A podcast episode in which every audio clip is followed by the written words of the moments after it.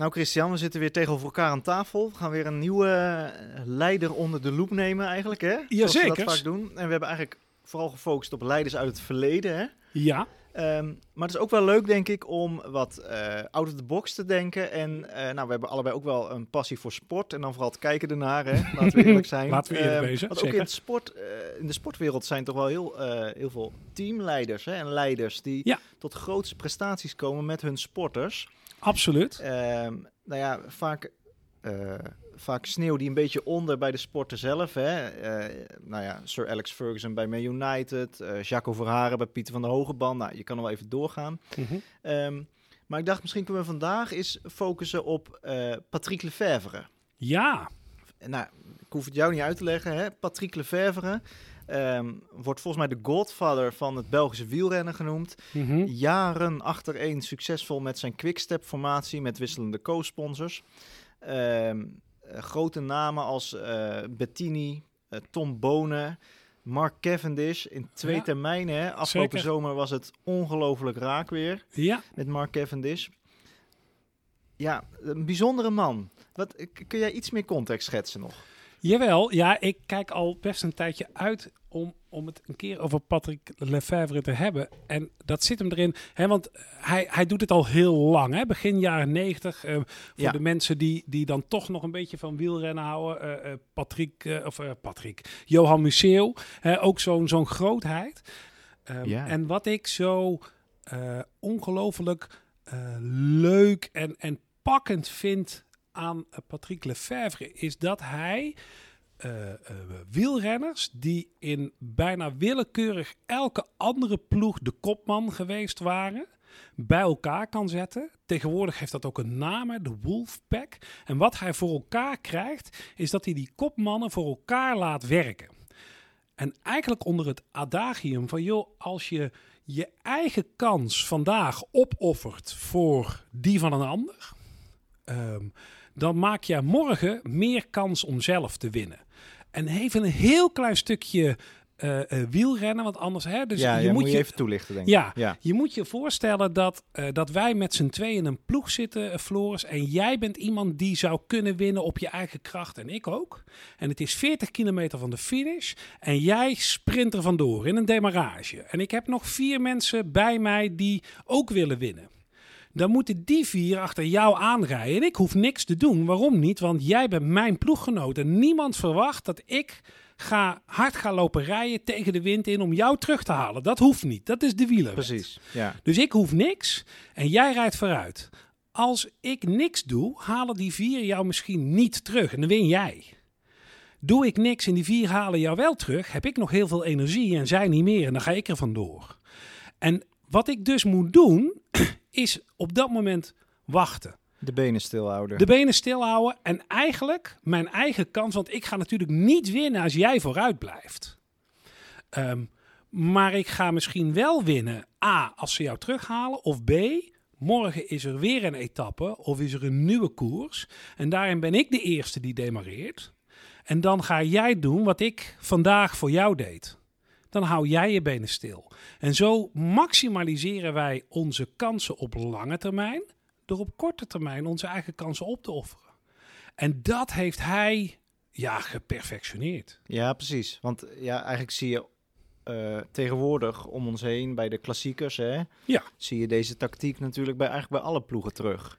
Zeker met dat verschil dat eh, heel veel andere ploegen, ehm, en ik, weet je, we gaan er wat mij betreft geen sportpodcast van maken, hè, maar bij andere ploegen zijn er vaak maar één of twee van dit soort kopmannen. En hij heeft dus renners die zeg maar de zesde, zevende, achtste man in zijn ploeg zou in een andere ploeg gewoon vooraan Ja. rijden. Dus degene zijn die voor zijn eigen kansen mogen gaan. En hier zeggen we nee. Jij verdedigt gewoon. Hè, dus dit zijn allemaal eh, mannen die bewijs van wereldkampioen kunnen worden. Als je terugkijkt ook in zijn historie. Hij heeft verschillende wereldkampioenen.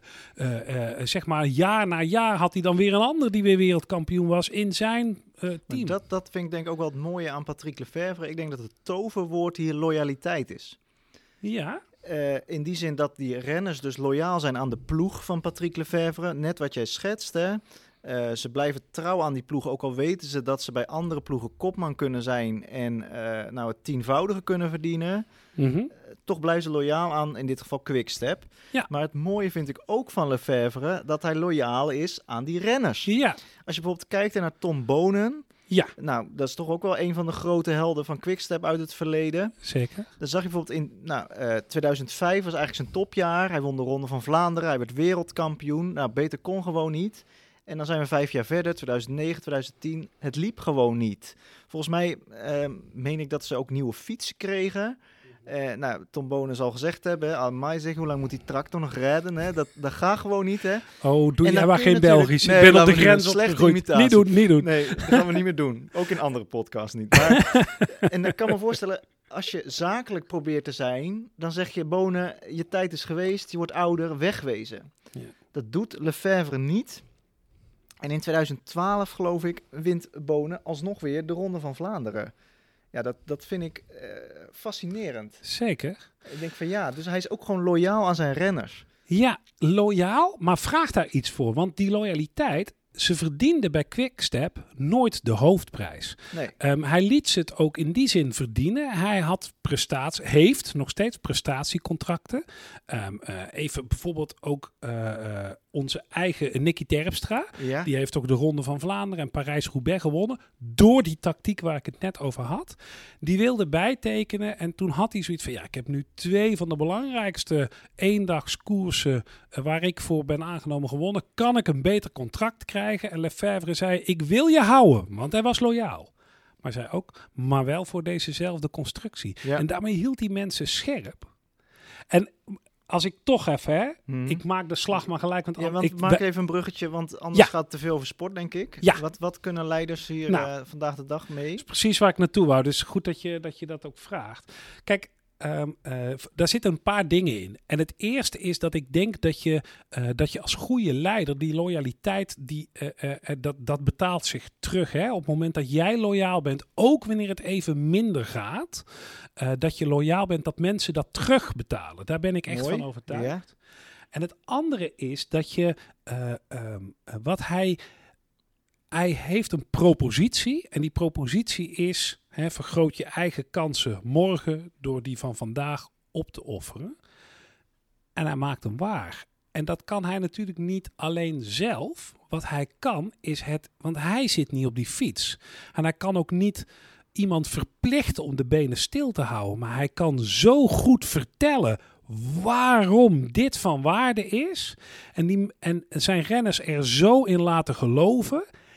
En de resultaten ermee boeken dat mensen eh bewijs van in de rij staan om bij zijn ploeg te tekenen. Dat vind ik wel mooi. Een beetje terugkerend element ook wel in, in onze podcast. Weet je, Vertel. nou, dat al die leiders zijn verschillend. Mhm. En iedere leider heeft andere kwaliteiten. Maar wat ze volgens mij wel allemaal gemeen hebben, is dat ze een, een toekomstplaatje kunnen schetsen en mensen daarin mee kunnen nemen. Ja, En nu zie je het bij Patrick Lefevre dus ook weer. Dat gezamenlijke teambelang, dat gezame, die gezamenlijke stip op de horizon.